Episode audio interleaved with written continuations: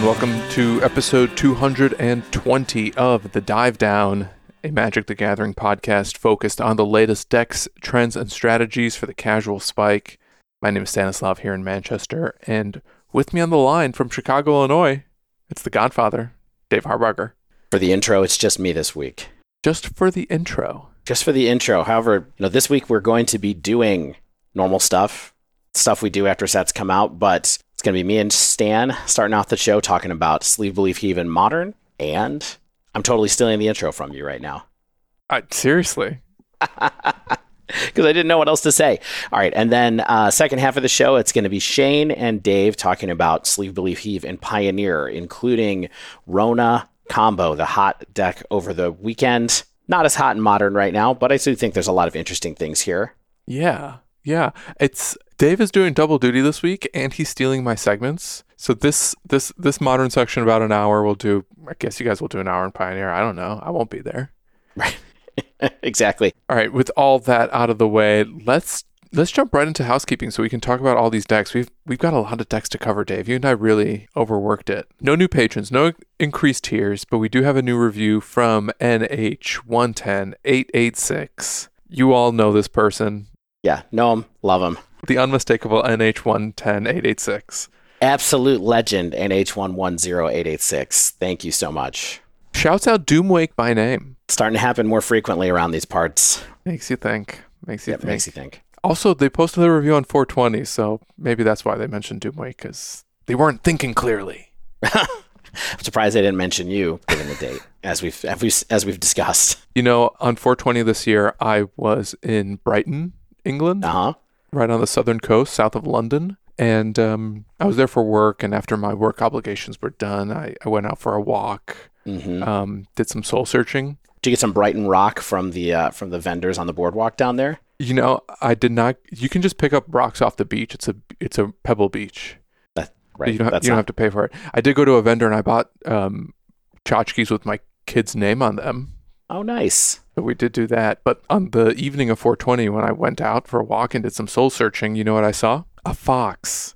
A beautiful red fox. My spirit animal was like, it's like that Simpsons episode when Homer eats a chili pepper that's way too hot and he meets like a spiritual coyote. It was like that. But let's just say I didn't eat any chili peppers, if you know what I'm saying. Right. I had Greek food. Yeah. It's all the tzatziki. Foxes. Love the smell. We actually have foxes in our backyard here in lovely Oak Park, Illinois. It happens once or twice a year. We'll see a fox. Wow. They are big. They're a lot bigger than you think. I never saw a fox when I was in Chicago or the suburbs. I'm kind of surprised. Are you sure they're not coyotes? Yeah, very. They're red. They have the white tip tail. Like it's a total cliche fox. Looks exactly like Breath of the Wild. I've been playing Breath of the Wild again for reasons. I don't know why. My kids love it. Because it's one of the best games of all time. Yeah. So I pre-ordered the sequel, actually. That's why I wanted to get it to have my kids be able to play the sequel with me, I guess. That's cool. So we got a new review. You too can leave reviews on Apple. You can also support the show with your money. We'll take it over at Patreon, patreon.com/thedivedown. If you have extra money to spend, you can even buy merch of ours at thedivedown.com/store. If you want to spend some money on yourself and support us along the way, you can get a Mana Trader subscription. If you use promo code TheDiveDown2023, it'll give you 10% off your first 2 months of renting Magic Online cards. It's a good way to get better at Magic and try new cards when sets release. Wink, wink. Like we did. That's what we did. Yeah. If you have even more money to spend and you want to get some soaps and grooming supplies, check out Barrister and Man. Same promo code, TheDiveDown2023, gets you 15% off your first order at Barrister and Man. And we all have money for paper cards. Let's not pretend we don't. And you can get a discount on paper cards over at Nerd Rage Gaming. If you use promo code DIVE8, get 8% off your order from NRG. Yeah. Thank you so much for all of your support, everyone, over the years. Yes. Thank you. So we're just going to dive right in, right? Yeah. Yeah, so we're going to do Sleeve Believe Heave. I feel like we haven't done a Sleeve Believe Heave in a while, so let's just a very quick 30-second refresher on what this criteria means, right? And what we ultimately did.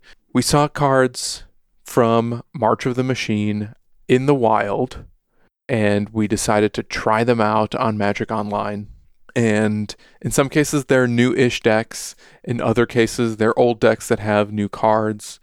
And the Sleeve Believe Heave spectrum basically is, you know, a sleeve deck is one that we actually are very confident in. So that's us saying, like, you should try this deck out, sleeve it up, rent it online, because it seems to have legs. The believe side of things is kind of like, there's something here. We're not as confident in this deck's longevity, but we think it's doing something interesting and maybe something powerful, even though it still needs a little work or iteration to find its final form. And the heave rating is... The heave is the one that hurts, Stan. He was the one that hurts because that's the one that we get wrong the most. And that basically means we think the deck is not good. And we challenge you to prove us wrong. In the comments. Yes. Or on other podcasts. You'll never find us. Yeah. On other podcasts. Yeah, indeed. This is where we talk about other podcast creators' creations and say that they're heaves and then get them wrong. Exactly. All right. So there has been some interesting stuff going on in Modern from March of the Machines, has there not? Indeed, there has. Yeah, I saw enough interesting stuff that I dipped my toes back in Modern for the first time in a couple months after being kind of like a pioneer main lately. Wow. I didn't realize it had gotten that out of hand. Yeah. I don't know what it is. It's Mana Beak is what it is, but not that card is strong. And also Ghost Beak is good too, because that one costs one sometimes. Yeah. And Spellqueller. Just Spellqueller doing its thing. Yeah. All right. So why don't we say, what are the four decks we're talking about today? Just overall, let's just give the names real quick. Stan, what did you play before we hop in? I played Kuldotha Aggro by one Aspiring Spike. And I played, this deck doesn't have a cool name, but it's Baral and Kari Zev by Harry MTG. Mm. Yeah. I played, you guessed it, I played Blue-Red Prowess with Kenra Spellslinger by Young Dingo, who got a 5-0 with that deck earlier last week. And then I also played Jund Creativity that got a top 8 in a challenge over the weekend by Ziyang Huaikai. Sweet. And we'll be talking about all those. All right, Stan, you're going to go first. Okay. Let's talk about Kuldotha Aggro first, because I think this deck got noticed pretty early on after the set went live. Aspiring Spike brewed it up, did a couple leagues with it, trophied with it, and then someone named Grinder A, which is a name I recognize, but I don't know if we know who this person is, but Grinder A then took the same exact 75 into a prelim and came in 5th, finishing 3-1 with this deck. So this deck is basically a new version of 8-Whack, and what it's doing is it's running 8 copies of Kuldotha Rebirth and the similar Gleeful Demolition. And what those two cards say is, as an additional cost to cast Rebirth or Gleeful Demolition, sack an artifact, then put 3 1/1 red goblin creature tokens onto the battlefield. Gleeful Demolition actually lets you destroy any artifact. Kuldotha makes you sacrifice your own. So it's got those 8 cards to make tokens. It also has another really interesting token maker that I've never played with called Chatterstorm, a Modern Horizons 2 card. Ah, yes, Chatterstorm. It's a very cool card. It has Storm on it. It does. 1 in a green Storm, create a 1/1 green squirrel non-creature token. So basically for every spell you cast before Chatterstorm, you make an additional squirrel. Mm-hmm. And the way you storm off, I guess there's a few ways you can storm off, but the 12 storming cards we have are 4 Memnite, 4 Ornithopter, and 4 Burning Tree Emissary. Burning Tree Emissary? Yeah. Yes. And granted, I'll go into more detail about this, but these 12 cards, these 12 storming cards, as I put it, aren't exclusively there for Chatterstorm. They have other applications too. Memnite and Ornithopter in particular are good with our Kuldotha Rebirth effects. But let's say you don't have Kuldotha Rebirths and you don't have Chatterstorm, you can also still swing with these little 0-mana artifacts because it's got 4 copies of Reckless Bushwhacker. That's the Tuna Red Surge, 1 in a red. Mm-hmm. It costs 1 in a red if you've cast a spell before it. Haste, it's a 2/1, and if you play its Surge cost, creatures you control get +1/+0 and gain haste until end of turn, as well as 3 Goblin Bushwhackers, which is like Kicker. It's a single red for a 1/1 with Kicker red. If you kick it, creatures get +1/+0 and haste.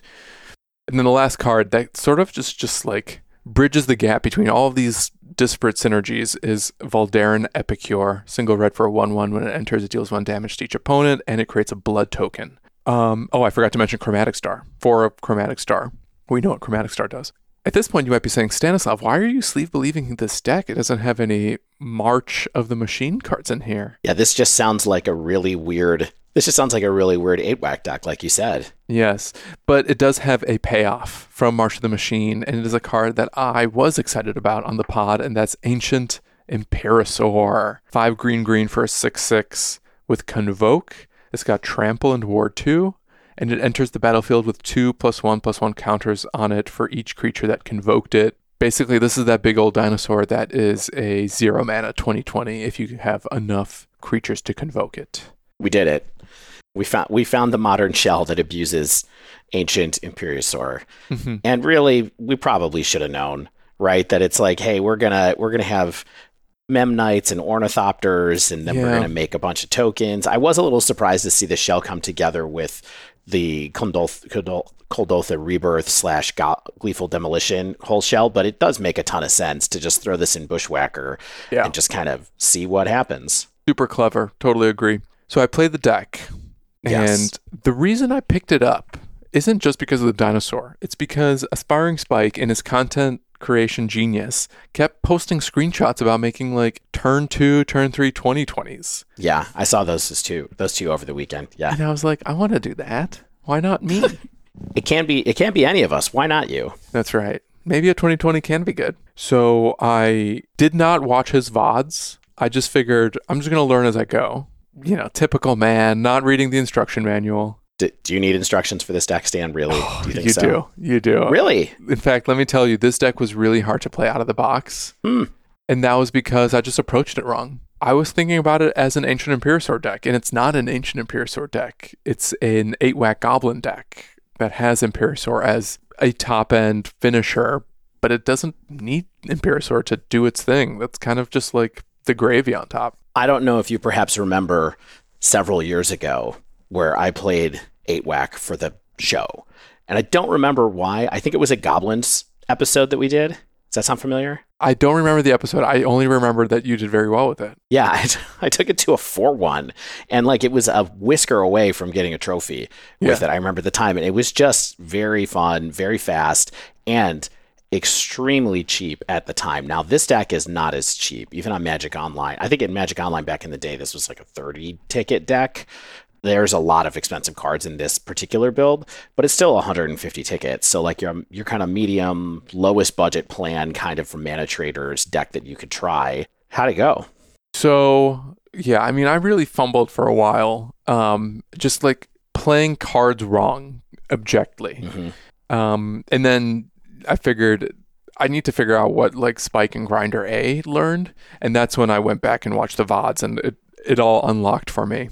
The real heart of this deck, the reason I called it an 8-whack deck, is those Kuldotha Rebirth effects. And it having a rule of 8 is basically the synergy that this deck is truly built around. It's the Memnites, Ornithopters, Kuldotha effects, coupled with some Chromatic Stars and Voldaren Epicure, that give this deck, I think, one of its most powerful average game states, which is just like going super wide with tokens that you can not infrequently just pump up with your Bushwhacker effects. Yeah. It is amazing how consistent this shell is. Like I said, I didn't try it with Rebirth. I tried it with the stuff that makes double goblins and other ways. But you can often set up a deck like this to just turn 3, I'm going to have 5 creatures out and I'm going to get a Bushwhacker out, and suddenly it's going to be like I'm attacking for 12 on turn 3. It's really fast in that way. Yeah. And one of the biggest mistakes that I kept making specifically was I was just playing Chromatic Star like I was playing a Tron deck, and that's just not what it's for here. Like it is sack fodder in this deck primarily, and you only are running as a cantrip if it's like a late game draw and you need to like find some gas, maybe because you're top decking and you don't have a Gleeful Demolition or Kuldotha Rebirth. Thank you. Yeah. Yeah, no problem. I mean, the thing that's nice about it is that if you sacrifice it to one of the Rebirths, you get a draw, right? I was just reading the text of it. It's not part of the sacrifice ability to get the draw off of Chromatic Star. Just double checking. I thought that was how it worked. So that's nice. True. That's true. You need the sack to get the mana, but even then, like, just using it as a cantrip that produces mana and draws you a card is the wrong way to play it in this deck. Yeah, yeah. And likewise, Chatterstorm, another very interesting card that you sort of want to hold onto until you get like 2 or 3 storm triggers with your 0 mana artifacts or your Burning Tree emissaries. And I think one of the other parts about this deck that made it somewhat difficult is like this tension that you get in some of your opening hands if you have 0 drops with Kuldotha cards, as well as Chatterstorm, and then you have to decide whether it's better to get the goblins down as quickly as possible or hold your 0 drops for a better storm payoff from a Chatterstorm later on. And I think part of that decision is just based on like the texture of your hand and what's going to actually produce the most tokens for you in the shortest amount of time, because this is like, let's go wide and go as aggro as quickly as possible. But I can see certain situations where if you have an Ancient Imperiosaur and Chatterstorm and Memnites, regardless of your Kuldotha Rebirths, like sometimes you have to make the decision on what's actually going to get a 20/20 as quickly as possible, because that in and of itself can just like win a lot of games usually, even if you're not making as many goblins on turn 1 or 2 as you could. Yeah. But did that happen for you? That's my question with this deck, is that we saw the screenshots. It's a flashy thing. I saw a number of people trying out Ancient Imperiosaur in lots of different ways. Did you manage to bring it home with the dinosaur? I managed to cast a couple cheap dinosaurs. I never got a 20/20 down. Or if I did, maybe once. But there were a few times where I was able to like convoke it for like 5 or 6 of the 7 mana. If I'm pretty sure I only got it down at no mana just once. Mm. Okay. And when I say 5 or 6, that means like I was actually only paying like 1 or 2 mana for this thing, right? I was convoking 5 or 6 creatures. It's a 1 or 2 mana, 16/16 or 1 or 8, like whatever, right? Which also good. I mean, it has evasion and protection. That said, like I found myself in situations where even though I was casting it for cheap, like Ward 2 is not hexproof. And in the matches where I played against Scam with this deck, and they just terminated it, and they spent 4 mana to terminate it, but you know, like that's worth it because otherwise they lose. Right. Immediately. So, like, yeah, against like literal Terminator, like Dreadbore, I guess 2 mana spells that say destroy target creature, you just do it. And I think even in modern, like unless you get the Imperiosaur down on turn 3, which is possible, I think Spike did on turn 2 once. Chances are like it could get killed unless you are able to answer it very quickly. And then likewise, like it may have even been in that same Scam matchup. I would have it in my opening hands and then I would just get griefed and Thoughtseize to death, and like you're never casting it if it's Thoughtseize out of your hand, of course. Right. So or some key card like Rebirth is taken out of your hand and you're left with a hand that's just Ornithopters and Memnites and Ancient Imperiosaur, and you're kind of like, well, okay. Yeah. So that was really the match that made me realize, like, I can't be going all in on Imperiosaur. Like, there needs to be something else here. And that's when I went back, read the instructions, and figured out that, like, a lot of this deck's power is in the tokens. And the Imperiosaur is kind of the cherry on top. So, you know, the fact that, like, now a couple of people have done all right with it online makes me think that this is gradable on the 8-whack scale. So, like, if you think 8-whack is a Sleeve Believe Heave, like, you can just slot this deck into that spectrum. I think some people love playing 8-whack and have probably struggled with it since the advent of Fury. And maybe this is a new way to kind of get under Fury decks. Fury's still a problem, of course. Like, a single Fury will negate your Kuldotha Rebirth, but it's like you get under Fury by getting over it. Yeah. by making a giant thing it can't kill. Exactly. With the things it can kill. Yeah. Right. So overall, deck is cute, very hard. I think if you don't know how to pilot it, and even then, like, you still have to make decisions about how you're sequencing all of, like, these individual parts, but kind of fun. And we might see it appear from time to time. And Stan, you got to do the thing. Your final thought on this deck, bottom line. I mean, I believe in it, I guess, on the fact that, like, it's already done well somewhat well in a prelim, and like maybe if more people at the skill level of Spike and Grinder give it a shot, then maybe they can iterate on it further. Spike was really high on Chatterstorm. Like, after he added it, I guess Chat suggested it to him, and after he added it, he said it was a really good suggestion.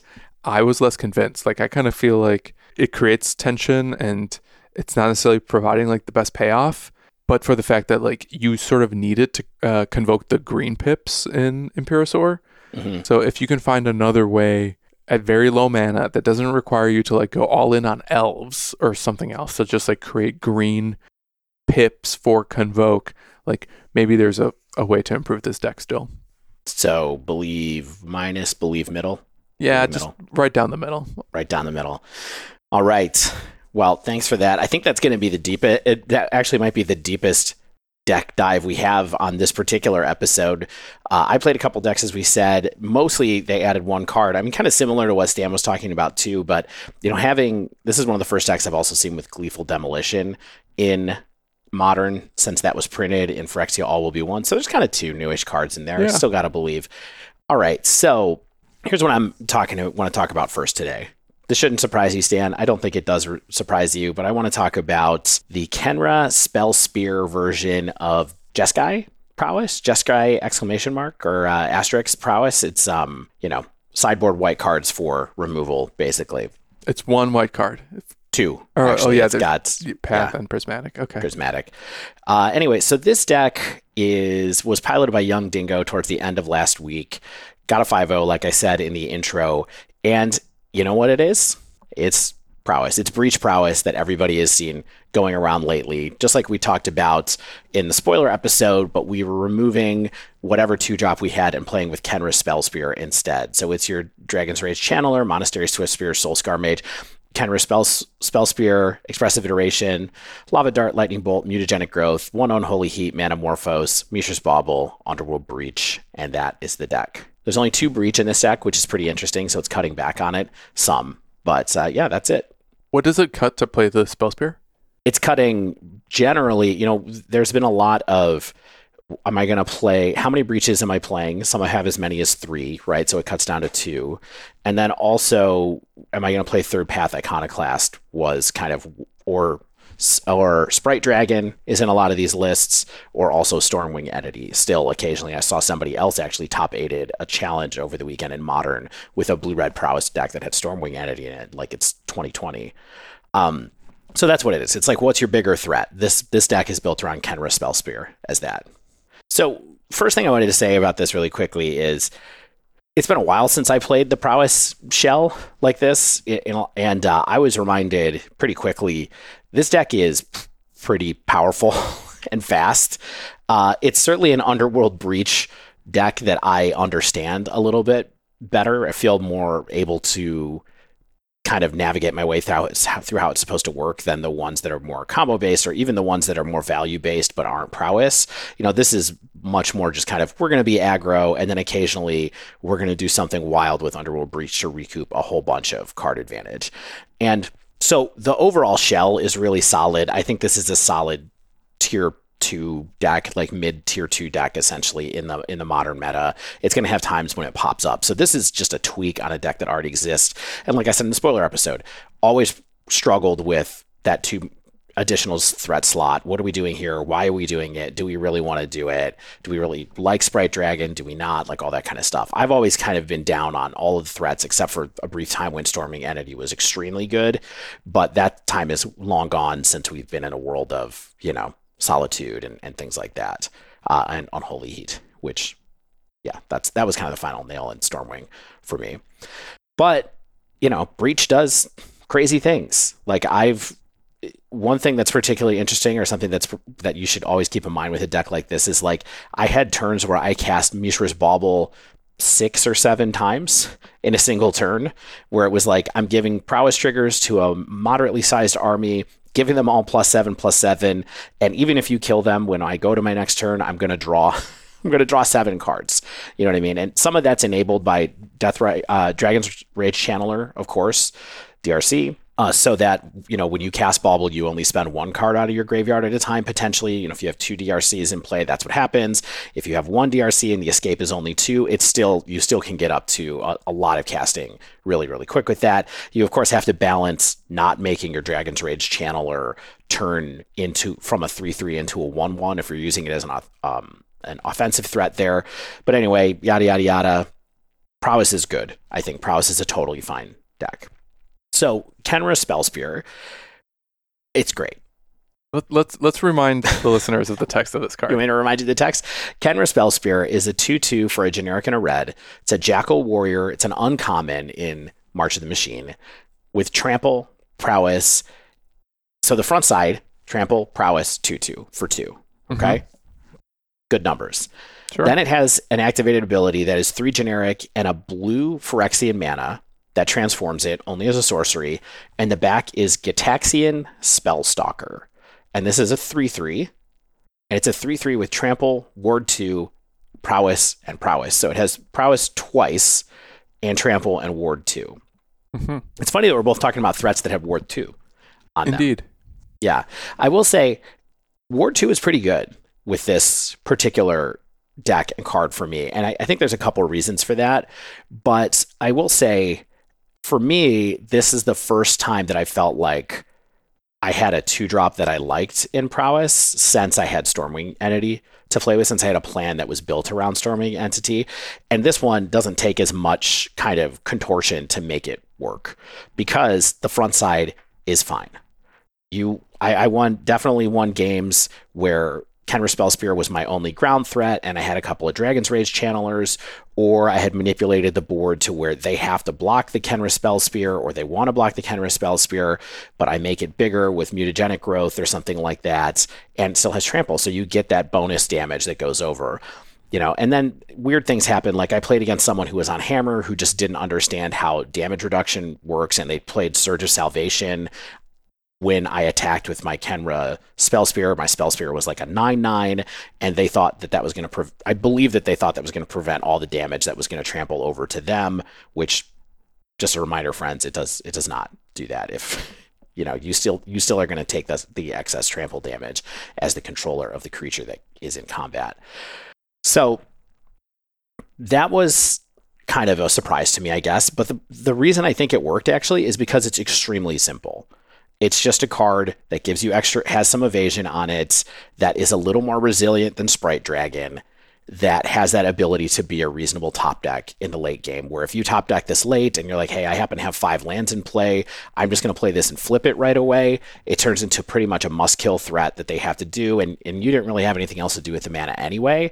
And then on plenty of turns, you do have something to do with the mana, whether that's casting a bunch of spells, setting yourself up for a breach. So even if you just have this as like an Ophi 2/2 out there, the Trample and Prowess makes it fit right into your plan and just do what you need. It just does the thing that you need.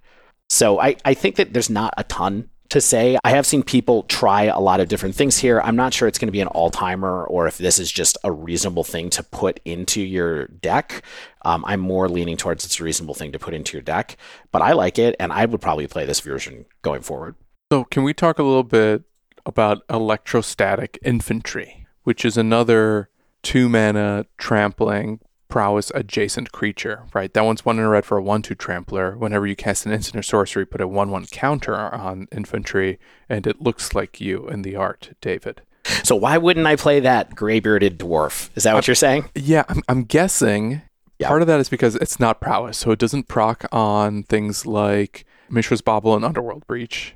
Correct. That's probably the biggest reason. That's huge. Yeah. Okay.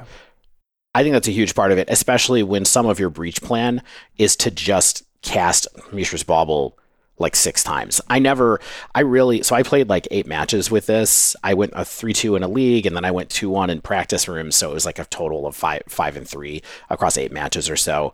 The matches that I won by abusing Breach were almost all based off of casting 1 lightning bolt from my graveyard, running out of mana available, and then just casting Mishra's Bauble or Mutagenic Growth over and over again. Bauble is oftentimes just as good as Mutagenic Growth in those cases because it doesn't hurt you. And so if you're at a low life total, you can just go wild with Bauble in a full graveyard and go from there. Yeah. The other deck I want to mention, or I guess it's a card, I saw someone play a version of Prowess that was running both Kenra Spellspear and a couple copies of the new Urabrask that flips over into a Saga. So yes. Their creature package was, it was a Pioneer version though. So right. Instead of DRC, they were running Sprite Dragon. Yeah. Well, and also instead of Underworld Breach, they're running Urabrask. Right. Kind of. Right. Breach is banned. Yeah, and so that's like a giant payoff for you to do with a lot of mana. It's just like a top-end threat, which is sort of what Underworld Breach is as well in some ways. So I think it's possible in Pioneer. I looked at that deck list. I didn't play. I played a different deck in Pioneer that used a different new card, but it is a cool card. It has flying, if you want to know what it is. But yeah, so I think that it's possible that this could make something happen in Pioneer as well. However, of course, having something with Ward 2 on the back or Prowess on the front and having free spells, like essentially playing the Mutagenic Growth as a protection spell game, especially against damage-based decks, is pretty huge and makes it hard for people to get around. So the Ward 2 thing on the backside of the Gitaxian side of this card, it lets you really make your opponent have to spend two spells to try to kill your creature a lot, and that is really impossible for them to do. So if you like get through the first Unholy Heat because of the double Prowess and a Mutagenic Growth, and you have a 7/7 left behind, they just paid 3 mana for Unholy Heat. It's really unlikely that they're going to have 3 mana again to pay for a second spell, and so that's kind of why I think the Ward 2 is maybe a little more effective on this card than it was on Imperiosaur, because you don't have any protection spells in the deck that you were talking about earlier. Yeah. So, like, I'm guessing, I think the reason why we don't see as much prowess these days compared to, you know, the good times that were 2020 is things like Unholy Heat, Fury, Solitude, Prismatic Ending, mm-hmm. right? Like, I think those 4 cards probably did a lot of damage to prowess and keeping it in check. Yeah. And maybe part of that's also the fact that, like, Ragavan and DRC are better one-drops than Monastery Soulspear and Soulscar Mage, maybe? Yeah, kind of.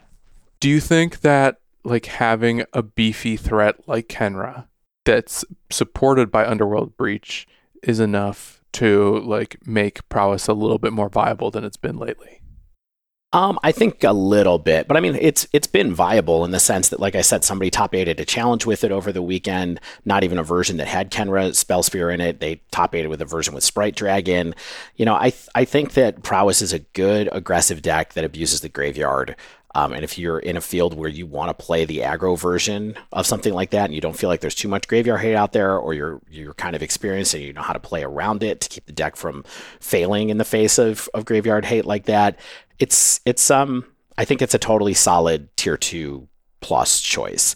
And I think that I don't know if Kenra Spellspear changes that for everybody, but I do think it changes it for me, just because I think this card is. I like this card better than something like Sprite Dragon or something like that. The one thing about Sprite Dragon and Breach is that Sprite Dragon has haste as well, right? And flying. So it has haste and flying. So if you were going to have counters. A combo turn, yeah. Yeah, if you're going to have a combo turn, the counters don't really matter that much in Prowess because almost every game ends on like turn 5. So you're kind of trying to kill people when you're doing your big combo turns anyway. Occasionally you'll get to like Sprite Dragon for value, I think, but that also just means it's around longer to be killed. So a lot of these creatures are sort of like, you know, they're fireballs with legs, basically. But there's other ways to play it too. I think that I'm more likely to keep trying this version just because when the backside happens, it's pretty massive, and when you top deck it late, it's pretty good, even when you don't have like a giant handful of stuff. And I think that Sprite Dragon, if it's one of just a few cards in your hand or you don't have Breach, it's not as good of a card as this is, where you can flip it and suddenly you have at least a 3/3 with Trample, where one spell suddenly makes it into a 5/5, or even bigger if you're playing Mutagenic Growth or something like that. So it can catch up pretty quick. So for me, this is, you know, Prowess is a sleeve minus, I would say. I don't think this version changes the rating. Prowess is still kind of like a sleeve minus, but it's just, you know, I think this card is totally fine if you want to play a Ground Pounder instead of Sprite Dragon. All right. Nice. Stan, deck number 2 for you. We're gonna speed round these last couple ones. Yeah. I actually have no notes for this one, but I was playing it like 30 minutes before we recorded, so. And I played it last night too, so I have thoughts. This one is Baral and Kari Zev, which I saw in. Okay, so I played against this deck. While I was on Kuldotha Rebirth, someone was playing this deck against me, and then they kept casting free inevitable betrayals against me and stealing my dinosaurs. And I got in the chat and I was like, "Your deck is awesome. I want to play it instead of the deck that I'm playing right now." where can I find it? And they clued me into Harry MTG's YouTube channel. And we know Harry MTG by reputation. I wasn't up to date on his YouTube channel, but I guess this is a deck of his creation. And what it is essentially a new version of the old Electrodominance Restore Balance deck. So it does have 4 Electrodominance, it does have 4 As Foretold, and it now adds 3 Baral and Kari Zev as additional versions of that effect. And that effect is, let's spend 0 mana to cast Cascade spells for free. I see. And so I'm going to read the text of Baral and Kari Zev really quickly, just to help everybody out. Baral and Kari Zev is a 2/4. It's a generic, a blue, and a red, legendary creature human, and it says, First Strike, Menace. Whenever you cast your first instant or sorcery spell each turn, you may cast a spell with lesser mana value that shares a card type with it from your hand without paying its mana cost. If you don't, create First Mate Ragavan, a legendary 2/1 red monkey pirate creature token. It gains haste until end of turn. So, yeah, like you said, your deck now has, 11 Electrodominances in it? Is that kind of how it works out? Yes, it also has 7 Ragavans, because this deck's creature suite is the 3 Baral and Kari Zev plus 4 Ragavan Nimble Pilferers. Fun fact that I didn't realize until I actually played this card is that First Mate Ragavan sticks around. If you recall, the original Kari Zev, Ragavan would go away. Right. Not anymore. Now he comes down with haste, and he is here to fight. He's here to be here forever. Wait until you guys see a little Ragavan cousin on my upcoming new token art, by the way. Can't wait. It's not Ragavan TM. It's a friend of Ragavan, but you know. Yeah. There was one game where I actually got to live the dream where I had both Ragavans in play at the same time. So that was fun. Love these monkeys. The payoff cards here are, we have 4 Ancestral Vision, main deck. We also have 4 Crashing Footfalls, main deck. And 2 Inevitable Betrayals. And the way you cheat... Oh, and I should probably read Inevitable Betrayal, because this is an MH2 card that never really saw a lot of play. It's Suspend 3, and it costs 1 blue to suspend. But it when it resolves, it says, search target opponent's library for a creature card, put that card into the battlefield under your control. That player shuffles their library. So it's a free way to just get free bodies. I had someone play this against me out of Crashcade, out of Rhinos, against when I was on Murktide one time.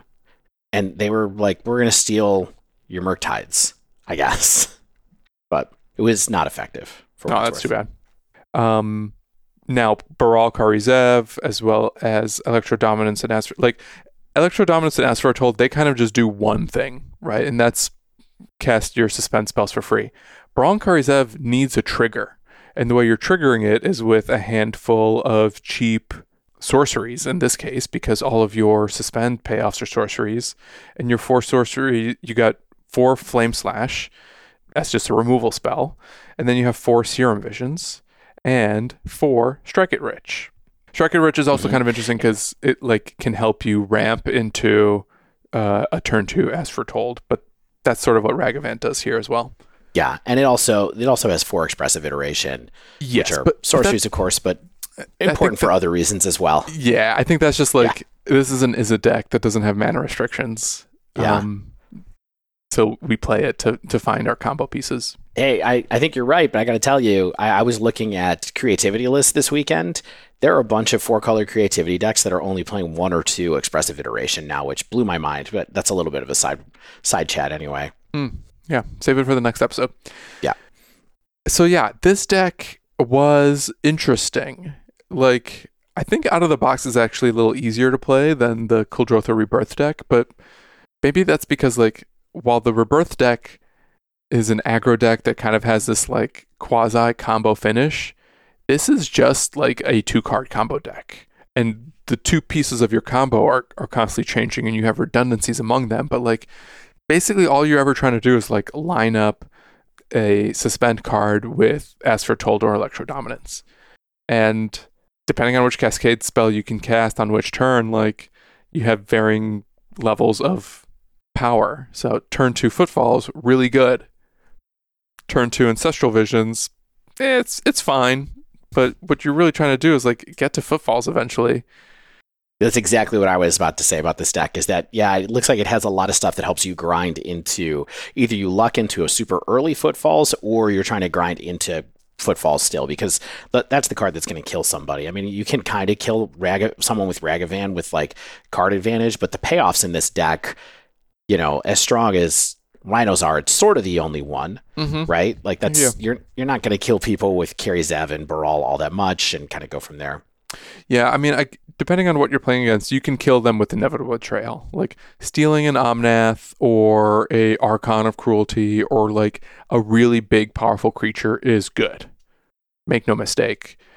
And it's one of the ways that you can turn your enable cards into threats. Like, if you don't have Crashing Footfalls, Inevitable Betrayal, like, we'll get the job done. But it just sort of left me wondering, like, it doesn't have, like, strong enough interaction to support, like, either parts of the strategy. So, like, if you want to play a turn one Ragavan game, like, it doesn't have enough removal spells or counter magic or anything to make sure that Ragavan can get through.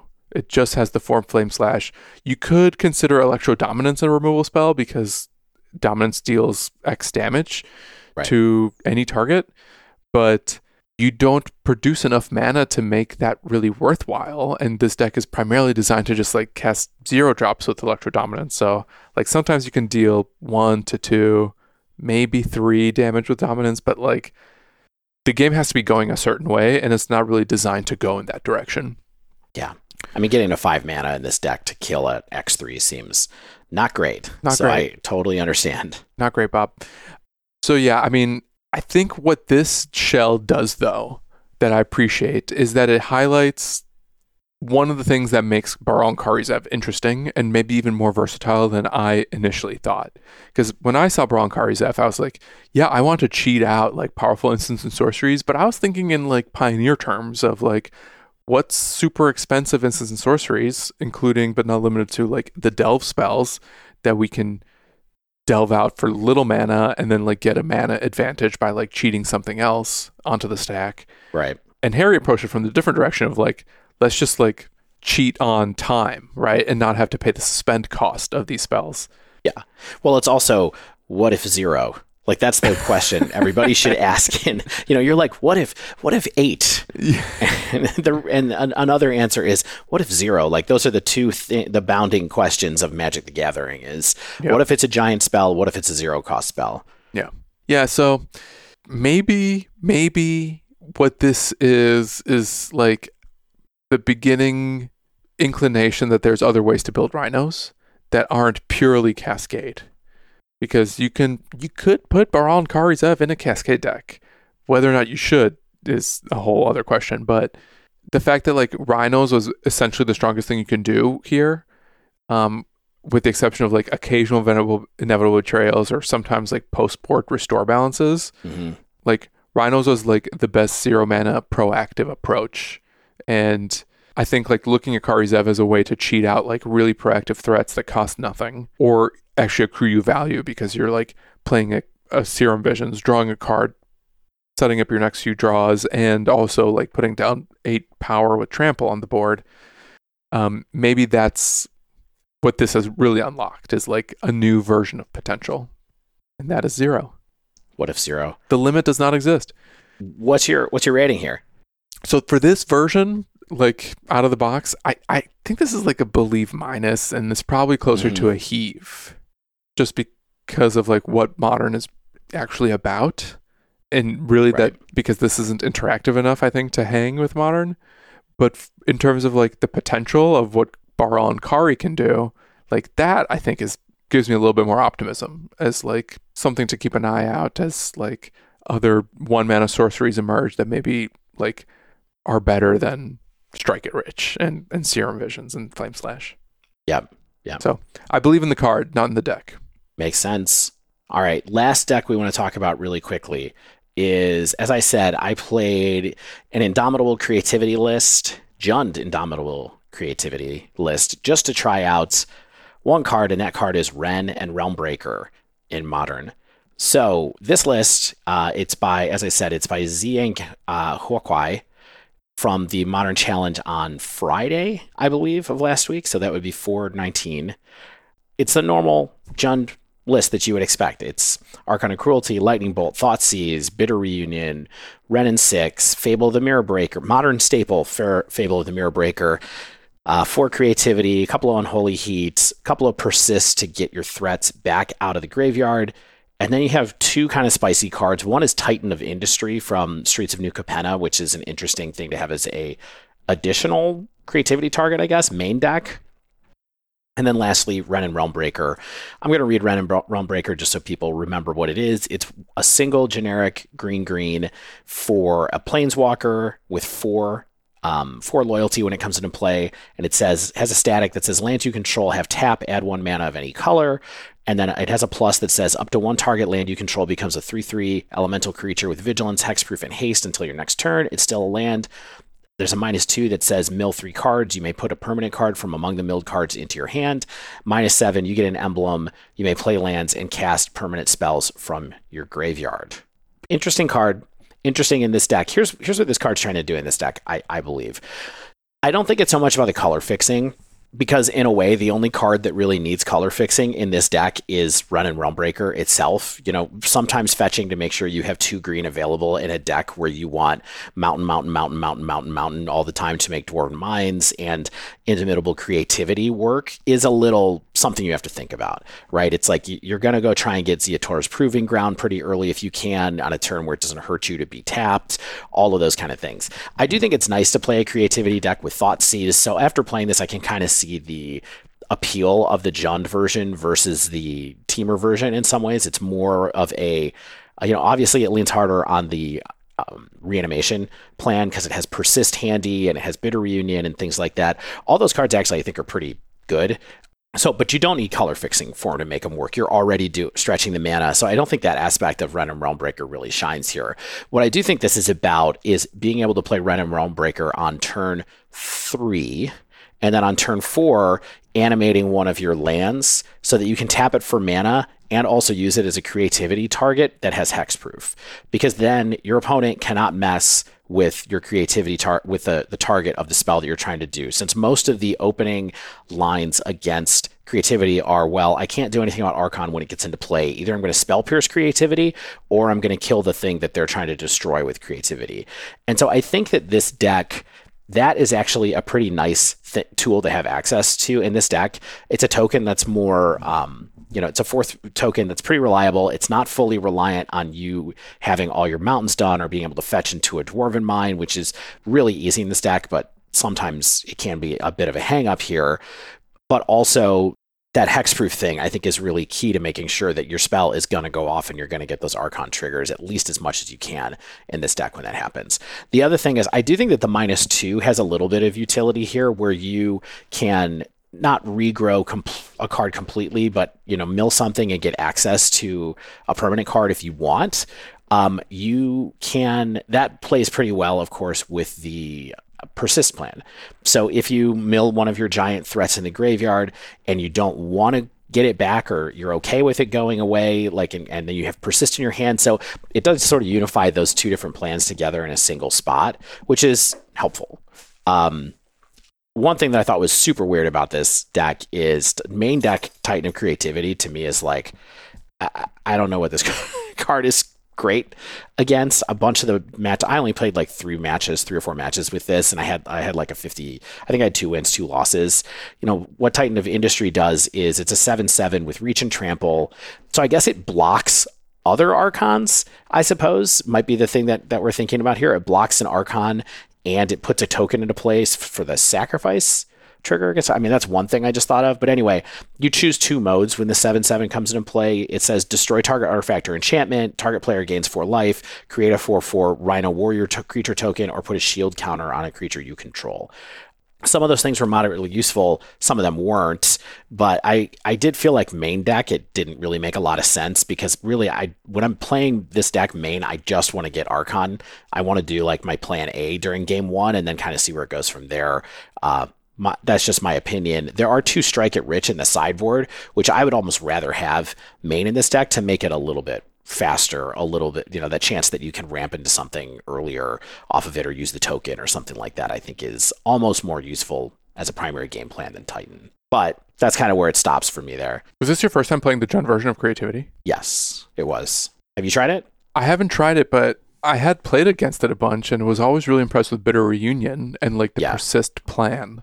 And I know that like you have this love-hate relationship with Creativity. What did you think about like the Jund approach apropos of Wrenn and Realm Breaker? Like, was this more manageable for you as someone who's like mostly tried the other versions of the deck? Yeah.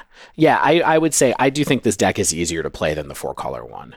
And so I think if you're someone who's interested in this kind of powerful spell, but you'd rather have proactive disruption like Thoughtseize instead of holding up mana for counter spells and that kind of stuff, I did like playing this deck a little bit more. It did make me want to go back and try four color Creativity again, especially since that's on the rise in Modern at this point. But I do think this card is this deck is pretty. I do think this deck is decent. I think Wrenn and Realm Breaker is pretty good in it and probably a worthy inclusion, especially if you want to try to do some of the, even the emblem doesn't really do a ton for you in this, but it does let you get back like Fable the Mirror Breaker. It lets you get back Wrenn and Six instead if you want to. So I think there's a plan there where you as well, you can kind of like make your way into, the Lightning Bolt recursion plan as well here if you need it. So yeah, I like this deck a little bit better than four color. I guess I had an easier time with it, but I'm not sure it's as powerful. Are you ever using any of Wrenn's effects other than the +1 Realm Breaker, Wrenn and Realm Breaker?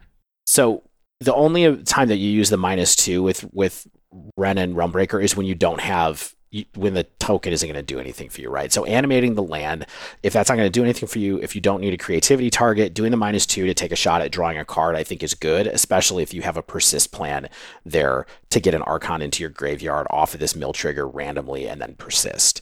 So I don't think it's great in this deck, but I do think that it's good to occasionally just fill space.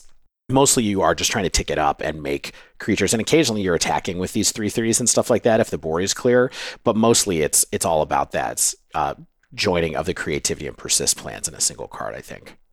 So I don't know if this card is a staple of it or not, but I do think Jund Creativity is pretty good. I would call this a believe, like down the middle as well. I feel the same way about the card. I think Wrenn and Realm Breaker is probably better in Pioneer than it is in Modern, but here's a place where it could have a home in Modern for what it's worth. Well, there we go. We did it. We talked about 4 decks in an hour. Yeah, a record that Shane and I surely will not achieve in the second half of this. Have you seen how many notes he has about Rona? People, get ready to hear it.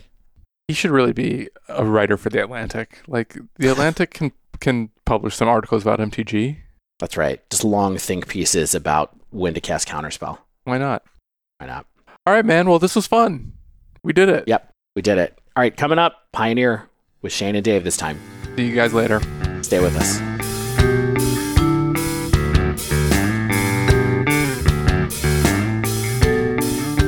Dave, I've arrived. I'm in your podcast. It's me, Shane Beeps. After taking the first half of the show off like a real lazy bones. Yeah, here we go. You didn't need me. You didn't need me for that. I'm really excited to hear what you and Stan talked about because I didn't even look at your notes for it because it's just, I want to hear you guys talk about some decks, but 4 of them, in fact, we talked about 4 decks in an hour. That's ridiculous. Well, I'm good on you all because you know how I do in these deck notes, but Dave, we're not here to talk about the episode. We're here to talk about some Barrister and Man products upcoming, shaving soaps, body soaps.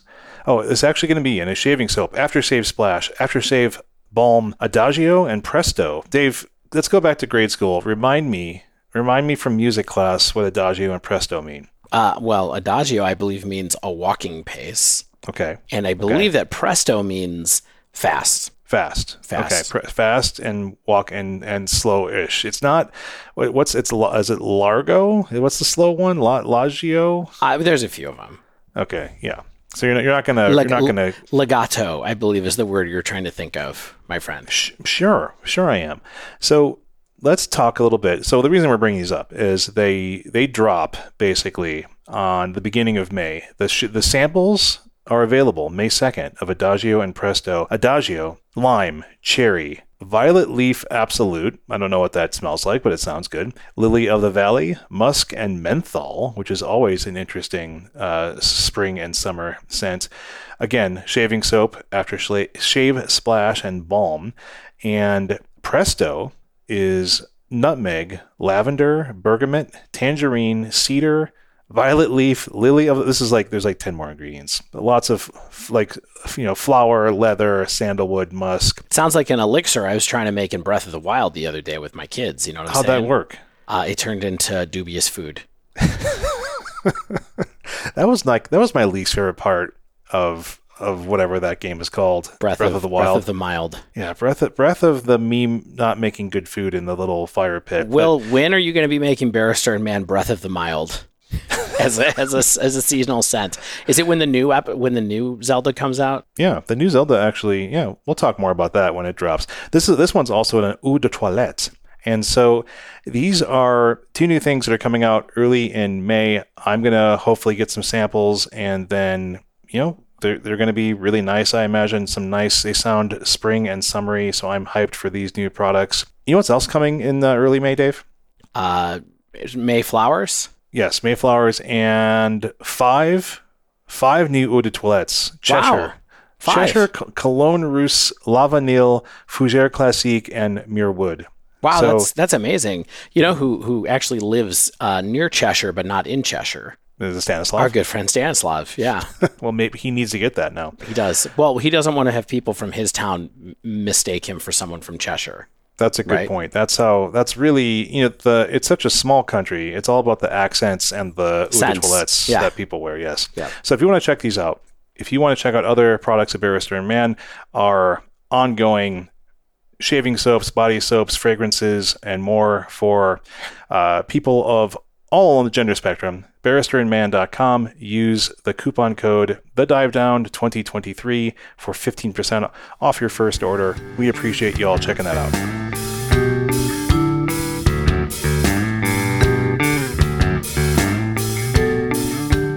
All right, Shane.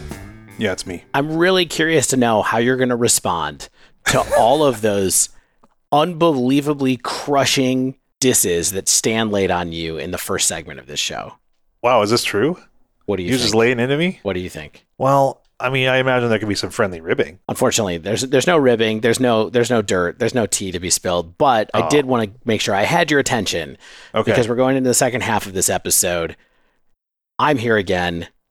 I'm hoping nobody realizes the time shift here between me before a day of work recording with Stanislav to me after a day of work and after a lovely dinner at a local pub with my family. Oh, man, you're bookending the day with your Dive Down co-host. That's right. And I still kind of, I don't know, maybe we're going to cut this, maybe not, but I got to say, I have this green vest on. I have this headset on. I have a gray beard. I actually realized after I walked away from the first segment of the show that I look a little bit like Steve Bannon, which is not a good thing. At all. But I felt like I should keep the vest on for just continuity's sake. But you should have done something completely different. Be nice to me in the comments, please, everybody. Be nice. Dave, I'm glad to be here. And the reason why is because I've got a pretty sick deck to talk about. I think it might be maybe the most hype deck to come out of the first week of March of the Machine. Yeah, I said it right this time. That's right. March of the Machine. And to be clear, we are switching from talking about Modern to talking about Pioneer. Oh, you talked about Modern. We talked about 4 Modern decks in the earlier segment, Shane. And now we're going to talk about Pioneer. You have one deck to talk about, and I also have one deck to talk about. Sweet. So I'll go fast then. I have 5 lines of notes. You have 5 pages of notes. Yeah, I mean, there's a lot of card text, My friend, the floor is yours on this. So let's talk about this most hyped deck of the weekend. I mean, I feel like it is, but it also could be like the lens at which I'm viewing the first week. But I feel like this is the one that people really have been talking the most about. And that is the Rona Herald of Invasion combo shell that's in Pioneer. And what's funny is, like, she doesn't really have to be a combo enabler. Like, there are, I think, some fair applications of this card. Yeah. Now, to be clear, we talked about 2 or 3 builds of Rona decks with Devin last week on the show. Doomwake, check them out. But it does seem like people's excitement level is circling around one particular build. Yeah. Am I right? I think there's like a central build and there are like sort of branches of that trunk, and people are trying to figure out which one will have the most fruit at the end of the branch. This is kind of a strained botanist metaphor, but yeah, I think this is the one. Strained botanist is my favorite Guided by Voices album. Oh man, I even knew you were going to do Guided by Voices, and I'm so glad. Good job. I'm so glad you went there. So but this shell, like you said, I think is most popular one and the one with most potential. And the reason I say that, and the reason I say that it has the most potential is because I think that it has the most ways you can build off it. And I guess before we sort of like talk about what those are, maybe we should just quickly talk about what the primary base combo of Rona, Herald of Invasion. She's one in the blue. I'll read this for you. You're going to be talking a lot. Let me give you a break. Thank you. Rona. This is a card that we knew was going to be in some combos, but we didn't talk about a lot because we are not combo brewers. But here it is. Rona, Herald of Invasion. It's a generic and a blue for a legendary creature, human wizard. It's a 1/3. It says tap, draw a card, then discard a card. And then it says 5 generic, black Phyrexian. And transform Rona, da-da-da-da-da-da-da. Nobody cares about transforming it because of the line of text that I skipped, which says, whenever you cast a legendary spell, untap Rona, Herald of Invasion. Yes. So legendary spells, what things like other legendary creatures, planeswalkers, legendary artifacts. Perhaps there's an artifact that we all know that's legendary, such as Mox Amber. Mm-hmm. There's even an enchantment in this deck that's legendary. Oh yeah. If you want, good point. And so all these Rona decks are running Mox Amber, and so you cast Mox Amber as your primary legendary spell that untaps Rona. Okay, great, that's cool. But the third piece of this is an old Theros block card, I believe, Retraction Helix. It's just a blue instant, and it reads until end of turn, target creature gains tap, return target non-land permanent to its owner's hand. So basically you target Rona with a spell. Typically there are other applications, but the combo application is target Rona. You can then float mana off your Mox Amber, you tap Rona to return it to your hand, cast it again for the 0 mana, that untaps the Rona. You repeat this process over and over again, generating typically infinite blue mana, but if you have other legendary permanents, you can make other colors of mana. And then weirdly, infinite mana lets you do a lot of random broken things. Yeah, but what's the number one thing that people do with infinite mana in Pioneer, my friend? You tell me. There's so many things, but one of them is cast a Karn the Great Creator and get stuff with it out of their sideboard to abuse. That's kind of the interesting wrinkle of this particular deck, is I think that there are a number of things you can do with infinite mana. Like you can mill yourself with cards like Diligent Excavator or something like that, right? Which is the one in the blue 1/3. Whenever you cast a historic spell, target player mills 2 cards. You can mill your opponent out, or you can like mill yourself to then like cast a Thassa's Oracle. Mm-hmm. That's another way to do it. Like you can mill yourself with things like Tyvar in the mix. So you can like bounce your Tyvar and then recast it, mill your deck with the minus each time, and then play a Thassa's Oracle for the win. But like you said, people are again remembering Karn the Great Creator can do ridiculous things when you have access to a lot of mana. And so with this, like you said, you can cast a Karn. You can't do anything so easy like Walking Ballista any longer, but because you are casting spells over and over and over again, you can cast things like Aetherflux Reservoir, and it's a 4-mana artifact that reads, whenever you cast a spell, you gain 1 life for each spell you've cast this turn. So yeah, great. That's great, Shane. But oh wait, there's more. You can pay 50 life, and it deals 50 damage to any target. It's a big reservoir. You gotta fill it, and then you're gonna use it. It is. That's kind of an absurd kind of visual metaphor where it's like a reservoir of 50 life. Yeah. And there's a lot of synergies that you can do with a strategy like this. So you have a lot of mana, you can do a lot of things. People are coalescing around Sultai Colors in order to get access to Tyvar, which, you know, works like it does in other creature combo decks. Lets you activate Rona at instant speed. Other creatures, of course, on the same turn they come down can be activated. It provides recursion out of your graveyard. And so we've seen some Dimir decks that have removal and hand disruption, the classic 8-pack of Fatal Push and Thoughtseize. They might be running blue cards like Jace Fringe Prodigy coming back out of the woodwork, Consider, which can populate your graveyard, help dig for necessary combo pieces, Treasure Cruise, again, to just draw cards, and then, of course, the two combo pieces, Rona and Retraction Helix. So we're kind of dancing around the build I actually played, and the jury is still out on the best build, but Todd Anderson, Tandy himself, of course, has been working on Rona builds early and iterating through them, and I decided to play his latest Sultai version. And what Todd's doing here is he's kind of eschewing the Thassa's Oracle kill. And he likes to be able to play Jagantha as a companion. The mill combo can already work with Excavator without having to play like Thassa's Oracle, which has the 2 blue pips. And this deck doesn't play Excavator either, because we were talking about earlier, it uses Karn the Great Creator and his Magic Wishboard for combo wins.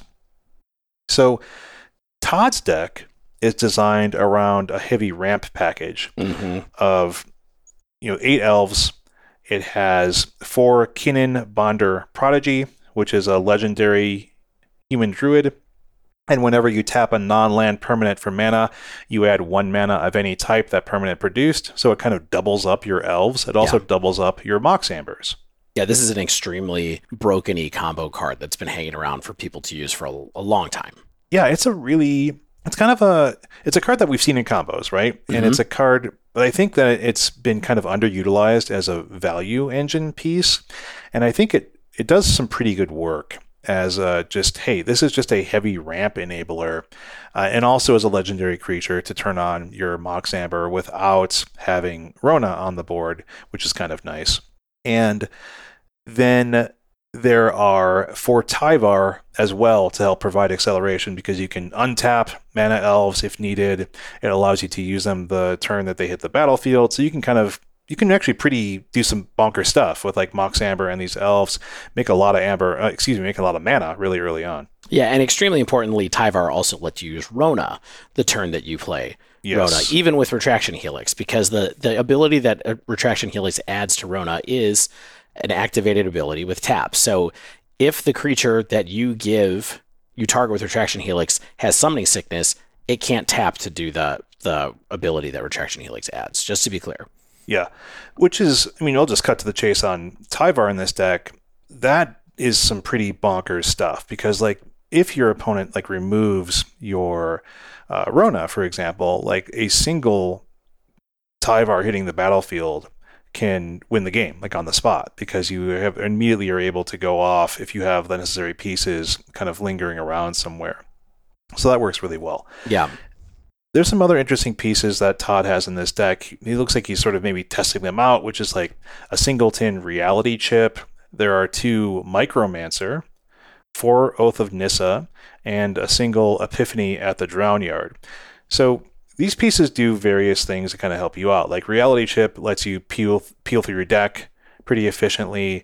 There are some combos, I believe, as well that it can work with that weren't things that I was able to really test with. But Reality Chip, of course, you can look at the top card of your library at any time, and then you can play lands and cast spells from the top of your library, which is advantageous. And Micromancer is an interesting inclusion and not something that I think people saw a lot of previously. It's not really cheap at 3 and a blue, but when she ETBs, you can find either Epiphany or Retraction Helix, both of which can be win cons when you need. And you can even get the Helix to combo off and then eventually bounce the Micromancer and recast her to go get the Epiphany as well. So she's kind of pulling double duty in redundancy. And what Epiphany does is it's a fun instant spell, X and a blue. Reveal the top X+1 cards of your library, separate them into 2 piles. The opponent chooses 1 pile, which goes into your hand. The other goes into your graveyard. So effectively, if you have access to infinite mana, you can reveal your whole deck and then have a Karn in both piles, which forces them to give you one of them, and then you can win from there. So Micromancer is interesting in that she's serving as a redundant copy of Epiphany and a redundant copy of Retraction Helix, and sometimes the same copy of Micromancer can be both. And then Oath of Nissa is kind of like just a decent smoothing device. It allows you to like find lands, find Rona, find Tyvar, find Karn, can fix your mana for Planeswalkers if you need. You can bounce them. You can do some like cute tricks where you can use Retraction Helix to bounce the Oath of Nissa and just keep digging through your deck. It's just a nice overall value piece, I think, for sure. And the way this deck actually ends up playing out is surprisingly like another creature combo deck that features Karn and features Tyvar. No. And that's Devoted Druid. Really? So it's funny that I gravitated towards playing this deck.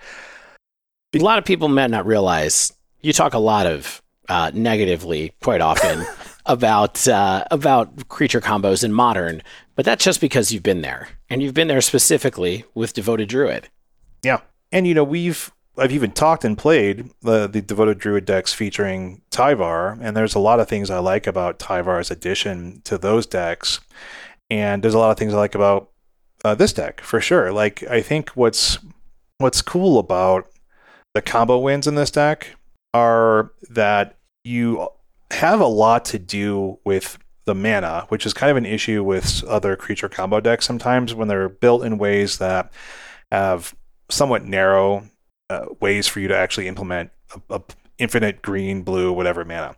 This deck, I think, has a good amount of redundancy where it's like, hey, if I have, even if it's not infinite mana at the time, like if I have infinite ability to like be untapping or even like a few times untap my Rona and reuse her, I'm able to, like I said before, is like dig through with an Oath of Nissa or have, you know, peel a copy of Micromancer, which gets me a necessary spell that I need, which then gets me into another necessary spell that I need, and then gets me into the win through like the Epiphany plan or something like that. So there's a lot of kind of options that can find you a win, which I find really satisfying. But besides like the combo element to the deck, like this has some decent value backup plans, because you have a lot of ramp, like I said earlier, from Kinnan and the powerful tools from the Karn Wishboard.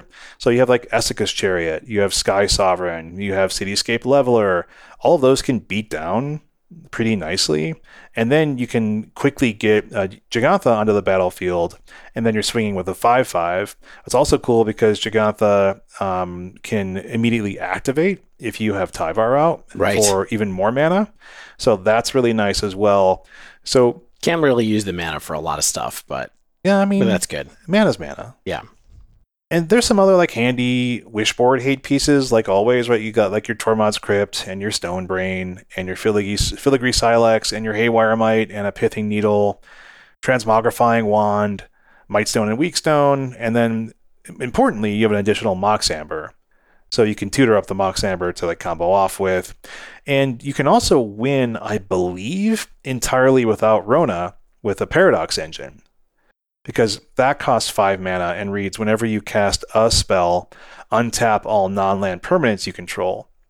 And so you can, you know, do a lot with this deck with like all your mana elves and Mox Ambers, and you can combine a Retraction Helix, cast on one of those creatures to like do what Rona does, so you can bounce the Mox Amber over and over again, even without her on the board, I believe, right? Like, so you can just untap a whole bunch of times. Yeah, like, so you cast Retraction Helix like on a mana elf, right? And you can bounce the Mox Amber back to your. You can tap the Amber for mana, bounce it back to your hand with the Retraction Helix, cast it back out, and then Paradox Engine triggers. Right, makes everything untap. Yeah. So you don't even need a Rona with Paradox Engine. So like if someone Stonebrains your Rona, or something like that, or Pithing Needles your Rona, you still have some interesting outs. And, you know, again, without infinite mana, Karn's doing Karn things. So you have things that aren't necessarily overly expensive. Like you're going to be fine in a value game beating down with an Essica's Chariot or casting a Sky Sovereign and crewing it and taking to the skies and trying to, you know, kill off some pieces they have on the other side of their board. And sometimes you just need like a 2 mana Stonebrain to stop another combo deck or things like that. So like you have options which is always the real value of Karn the Great Creator in decks like this, I think. Yeah. Well, that and being a mana sink, right? And a mana sink. The easiest mana sink. Can stop your opponents from doing stuff with, you know, artifacts. It's just Karn secretly OP. Oh, I don't think it's a secret. Yeah. Never been a secret. Not so secret. When I was playing this deck, Dave, I thought the combo lines came together surprisingly quickly. Like, I definitely won some games on turn 3, or just had a good draw, and I had infinite mana, and I had a Karn.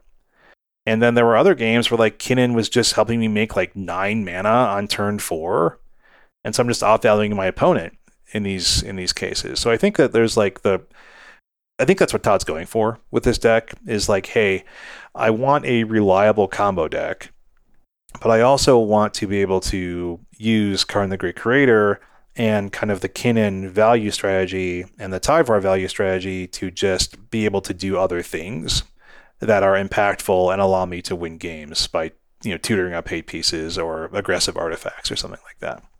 One thing I liked a lot is, like, the decision points were pretty interesting, and that's only within, like, just a few matches of playing this deck, honestly, where it's like I'm noticing the amount of lines and the kind of decisions you can make and the value plays that can be made with, like, something like Retraction Helix, where you can do something stupid where it's just like fizzle removal, but like bouncing your own permanents. So it's like a single blue mana counterspell effectively. You could, like I said, repeatedly bounce Oath of Nissa to like dig through your deck. There's even like opportunities for making a little bit of extra mana. Like, you know, you bounce a mana elf with like a Tyvar in the battlefield. There's like certain lines where you can get one or two bits of mana that can actually turn the tide of the game. I saw that happen to Todd in a tournament he was playing, I think. I watched like a VOD of, and I think someone in the chat mentioned it to him, and he was like, oh my gosh, like, you're the MVP, like, just got the extra mana that Todd needed to cast a necessary spell and win from there. Win the game. So it was great. And so, like, overall, I think the deck is still in the development stage. Like, there's people who are still doing kind of like Jace Fringe Prodigy because it's a legendary creature, I think, right? So that's a legendary. Oh, yeah, for sure. Yeah, and it's right? It's an alternate win con, I think, as well. And it's another looter that can help you get through your deck if you want to. Yeah, which is that's nice. I mean, that's the kind of thing that is just valuable. Like with Rona, even if you don't have her, even if you're not instantly winning with her, she's looting you through your deck. You have other ability to like be digging through your deck. If you have Jace in the deck, then that's another looter as well. So you have a lot of ability to find what you need to go off. And but you know, this one has no interaction at all, right? Like, it doesn't have any like main deck spell pierce, doesn't have fatal push, doesn't have Thoughtseize. So it's got leaning one Haywire Mite in the sideboard and a Stone Brain and a Silex. And like, you know, I guess if you want to call Sky Sovereign interaction potentially Mite Stone, Weak Stone, kill something. So there's some stuff. I mean, there's enough there, right? But it still does all kind of work around being able to use Karn. So like someone pithy needles your Karn, you're not going to be happy about it. So I think that these decks have legs, but I think there's just so many people iterating on these variations, and they all seem to have maybe various strengths. I think that the strength of this one that Todd was going for is consistency and potential other win cons at the same time, because I think that's a smart play, because, like, you know, we've seen glass cannon combo decks that just don't survive for very long unless they're truly ridiculous, right? Like decks like Hammer have shown us the need for these secondary and even tertiary game plans. Mm-hmm. And I think this deck can present those as well. Not necessarily anywhere near as well as Hammer can with like the Construct game plan or something like that. And I really think that these decks are in kind of the development stage. And I think the absolute best one definitely hasn't been found yet. But the question for me, and I'm guessing that you might be thinking this as well, is like, what is this deck doing that other, like, don't interact with me and I'm probably going to win style decks are doing? Like, we already have Greasefang, we already have Lotus Field, and I'm not entirely sure what this deck is doing that's outside of those, because besides having like Karn, right? And I don't think there's like a truly legitimate beatdown plan, because like the rest of the other, besides maybe like some Karn stuff, like, but that again relies on Karn and having decent amount of mana. Like your other creatures aren't really going to be beating down very well. And I think the other angle besides like other game plans is that it's consistent. And I think you want your combo decks to be consistent. How do we find the pieces that we need before the opponent is stopping us or they're killing us? And I think that this deck is good at that because of, like we said, the looting and the recursion of Tyvar as well. So like it can find what it needs, it can get back what it needs, and then it doesn't necessarily need to untap if you have Tyvar on the board as well. Yeah. So long story short, of course, I'm initially impressed, I'm initially interested, but I don't think like the format's at risk or anything. Like this isn't like an inverter or something like that. So my grade, if we're doing Sleeve Believe Heave, I'm going to give it a sleeve. Which we are. Sleeve minus. Thank you. And I think there's a realistic possibility that this is like a new real player in the format, like a new shell, sort of a devoted style combo deck, and people will figure out kind of the best shells or the shell options depending on the metagame. So I'm into it. I think it's fun. It's definitely, it's thinky, which I appreciate. Like it's not like I have these 2 cards or I have these 3 cards and I do one thing. I think that there's a lot of like interesting fun lines that one can discover, and that feels cool to be like, oh, if I do this, then I make one more thing of mana, or I do this and I can bounce this back to my hand and then recast it and then do something else. And that's all like kind of like fun stuff. And I think we're barely scratching the surface, and I definitely barely scratched the surface of it in my play. So yeah, it's cool. And I think that people definitely are interested in it. So I'm glad I bought those Mox Ambers like a month or so ago, and I have something to do with them. Good timing. Although Kinnan is not cheap, but I don't think Kinnan is like, solidly a must-have for all these style of decks. Like it's in this one, but I don't know if it's going to be in all of them. I wouldn't be surprised if it was in the deck. It's a good card. Yeah, I mean, it's only going to do more cool things, I think. Absolutely. All right, so a sleeve minus. Yeah, sleeve minus. From Shane here. Dave, what do you have for me?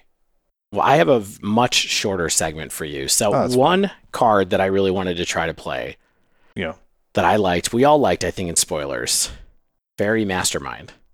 Oh, sweet. Yeah. Fairy Mastermind. I'm glad we're looking at this. Just as a reminder, Fairy Mastermind, a 1 generic and a blue for a 2/1 flyer with flash.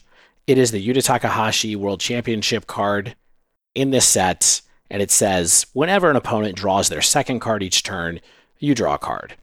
Then it also has an activated ability, 3 generic and a blue. Each player draws a card.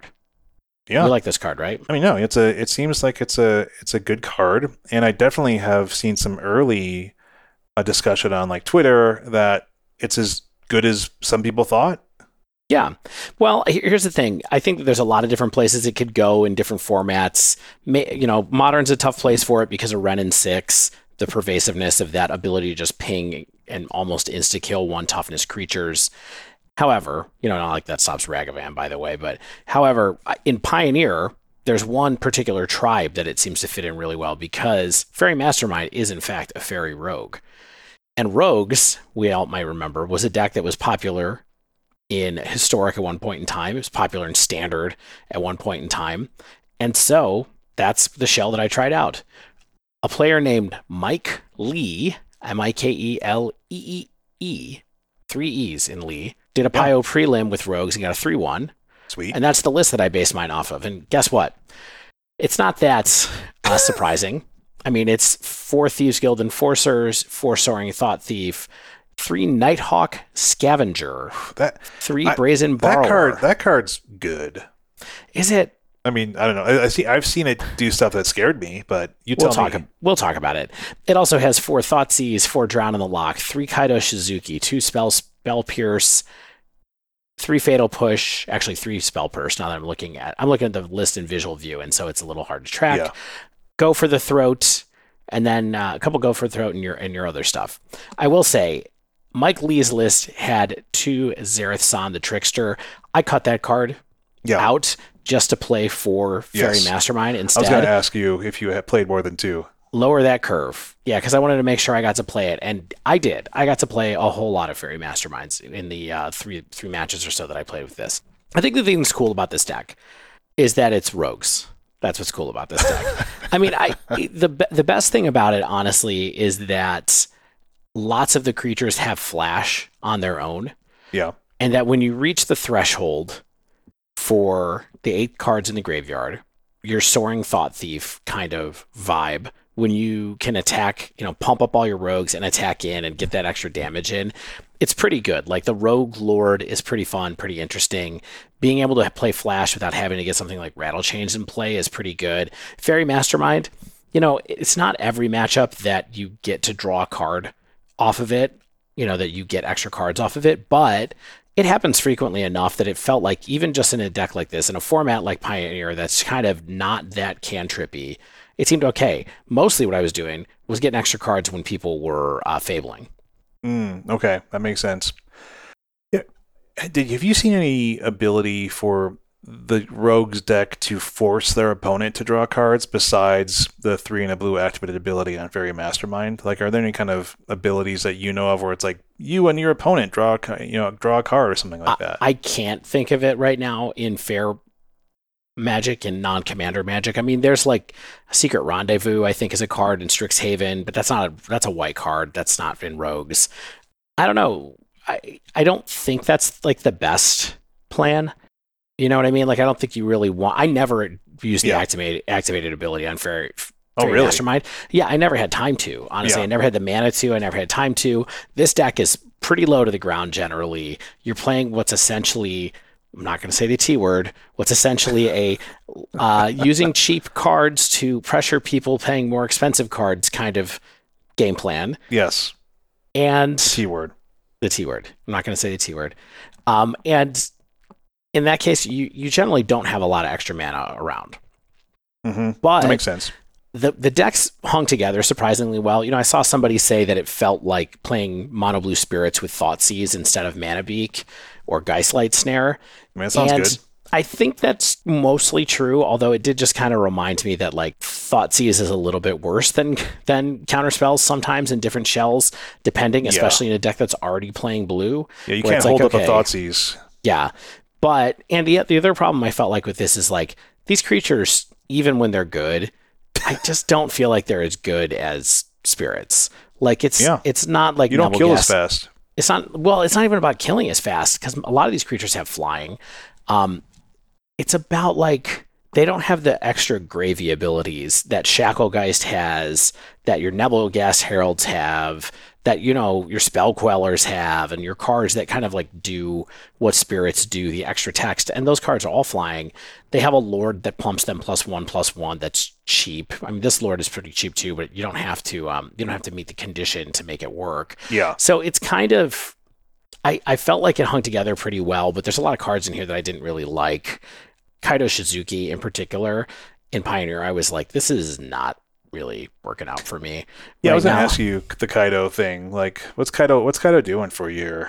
I don't know. I mean, I like Kaido a lot. I played Kaido in Shadow in Modern a few times when that was like a possibility around a year ago. Mm-hmm. And that was okay as well. It wasn't amazing, but it was fine. I think it's nice that it's a 3-mana planeswalker, maybe a long-term value engine. You know, being able to +1 to draw a card a few times is a nice thing as long as you keep attacking. If you have to loot, it's not the worst thing in the world.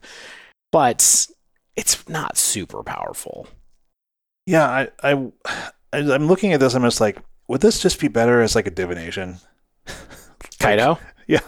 Like, should I just be drawing cards here? I mean, here's the thing that I was surprised about this when I came back to this deck. This deck doesn't play into the story. Mm-hmm. Mm-hmm. Right? Which is like the classic Rogues payoff from the historic era Rogues decks. I know Into the Story costs 5 or whatever to draw 3 cards, and then it costs 2 when you're you know, once you have your eight cards in the graveyard condition met. But that really felt like more what I might want over Kaido, or even play like Meeting of the Minds, where like I'm going to tap some creatures and convoke it out instead and just have a divination at instant speed. Yeah. So I think there's some tweaking that could go on here for sure. I like Fairy Mastermind, not convinced by Rogues in Pioneer. For me, this is like a belief minus. Right now, I think, unfortunately, if you're into this kind of play with the T word, I'm not going to say, you should be sticking with Azorius / Mono Blue Spirits.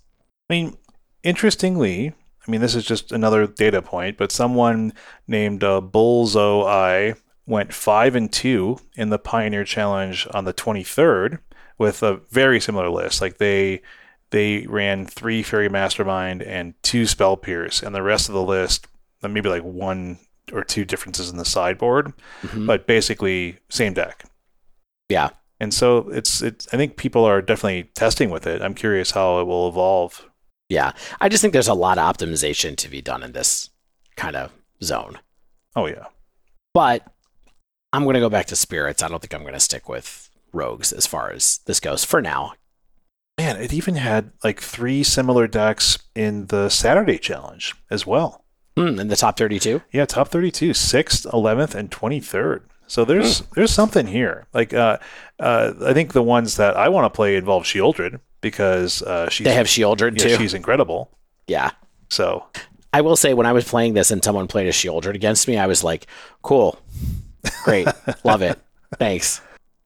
Oh my gosh, Sheoldred, you're so expensive. I'm never gonna have any Sheoldreds. I'm glad you own Sheoldred, Dave. I have 2. Oh, I mean, that's enough for this deck. Looks like people are playing 2 right now. So, my God, I tried so hard to. I opened so many boxes of Dominaria trying to open an extra one. I was like, it's fine. I'll get another one. One of my first packs had a Sheoldred in it. And then I never saw one again. And then I bought one when we were in Atlanta for the RC. Yeah. For a slim $42. Man, it's now an 80-something dollars card. Yeah, it looks like, I think low is like 70 bones. Rough. It's crazy. Real rough. Well, I'm glad. Right. Like, I mean, it seems like an interesting looking deck. I would definitely play it. I think Stan was even talking about trying to experiment with this in Pioneer, right? He seems like he's just pretty mono Spirits right now, but maybe he'll give it a shot. Cool.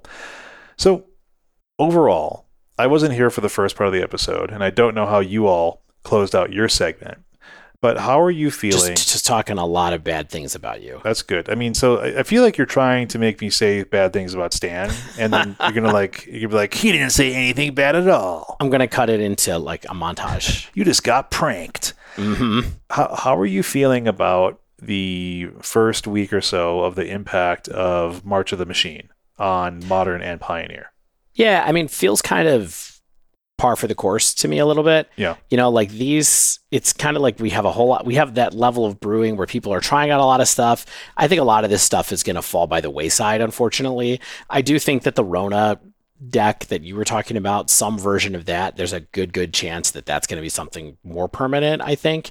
Yeah. It is a fragile kind of creature combo deck. We don't totally have one of those right now floating around Pioneer in the same way. We got a land combo.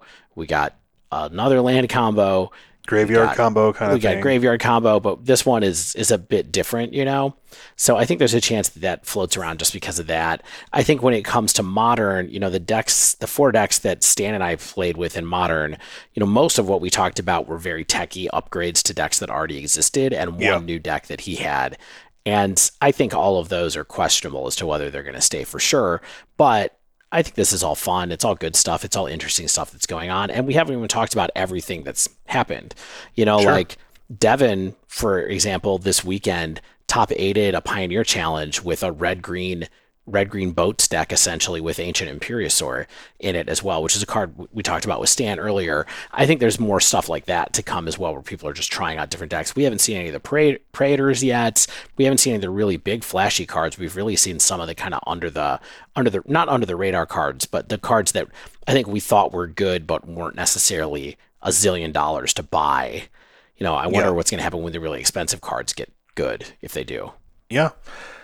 Yeah, I mean, I'm interested in the impact of this set. I like you said, I don't think there's anything that's like blowing the doors off necessarily, but I think there's some like fun build-arounds and then some interesting additions. Like I know that I'm sure we'll be talking in the coming weeks for things like Pelukranos and that tribute to the World Tree in Mono Green Devotion, which I have seen do work already, and I've heard other people say are doing work. So that could revitalize Mono Green a little bit. I think that there are, you know, I know Devin's been playing with the Invasion of Tarkir, like Dragons decks. Mm-hmm. I'm curious to hear his thoughts on those in the coming weeks. I think there's still more discovering to be done. And I think that it's kind of, it's a little bit like a brewer's paradise right now. I know the fellows over at Faithless Brewing seem like they're doing some fun experimentation, like Seed Shark and Rona decks of their own and stuff like that. So there's a lot of fun for people to have, I think, with this set. Absolutely. And so stay with us in the future to hear more about those. But for now, that does end this week's show. Are you going to close us out, Dave? I'm going to close it for the first time in a while. Close it. If you haven't yet, make sure you subscribe to our podcast so you get the latest episodes as soon as they come out. And if you use Apple Podcasts, please leave us a rating and review.